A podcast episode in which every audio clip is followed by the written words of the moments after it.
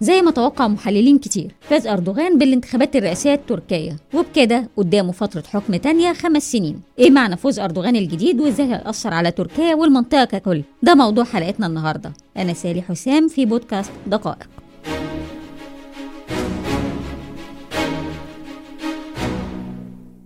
سنة نهاية معاهدة لوزان.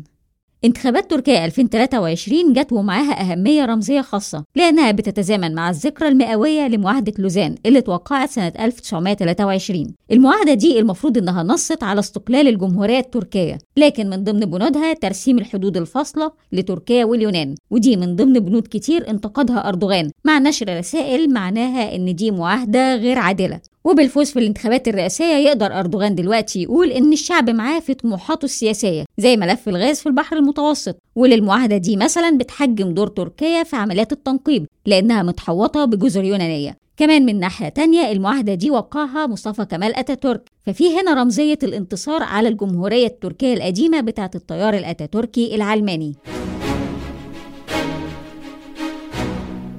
المدن مع أغلو والريف مع أردوغان.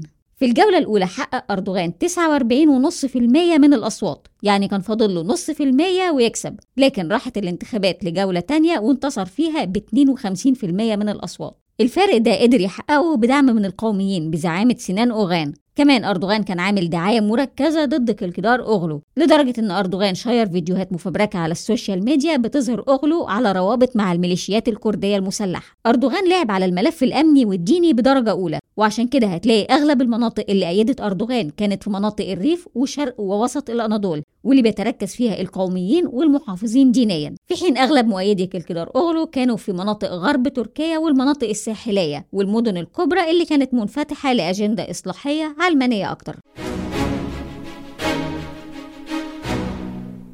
المصير المجهول. حسابات الإخوان على ال social media فرحانة بانتصار أردوغان. ده متوقع. التقارير بقى في الميديا الدولية بتقول إن مستقبل الإخوان في تركيا مش مؤكد ومش وردي زي ما هم فاكرين. حاليا أردوغان كسب بفضل التيار القومي المتشدد بزعامة سنان أوغان. يعني ممكن يبقى فيه من ضمن المطالب بتاعته تخفيف دعم الإخوان إن لم يكن طردهم. كمان تركيا كانت بدأت سياسة التقارب مع مصر وأردوغان مش هيغير سياسته دي بين يوم وليلة. في انقسام حقيقي داخل المجتمع التركي من ناحية الإخوان. يعني البعض شايف إنه كفاية كده دعم ليهم وإنهم اتسببوا في مشاكل لتركيا مع دول الجوار. وفي اللي شايف إن خلافات إخوان تركيا وإخوان لندن أضعفت المجموعة دي. وفي اللي شايف إن الإخوان يكملوا لكن على الهادي ووقت اللزوم يتم دعمهم تاني. وقبل كده كان في تقارير إعلامية من سنتين إن موضوع التقارب المصري التركي كان من ضمن أسبابه ضعف المعسكر الإخواني.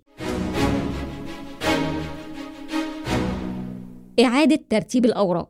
بالنسبة للمنطقة ففوز أردوغان مش مفاجأة لأغلب دول الشرق الأوسط. أردوغان بقاله 20 سنة في المسرح السياسي وبقى وجه مألوف. يعني أغلب التوقعات شايفة إنه في الشرق الأوسط لا جديد تحت الشمس.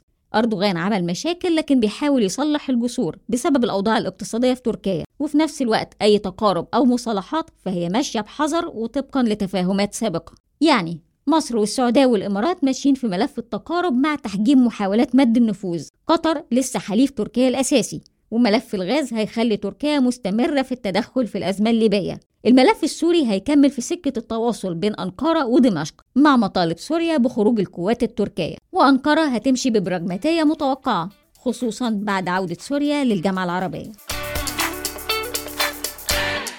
بكده بتنتهي حلقتنا. هنسيب لكم المصادر في الديسكريبشن. ولو عندكم أي أسئلة أو اقتراحات ابعتوا لنا على info الدقائق دوت نت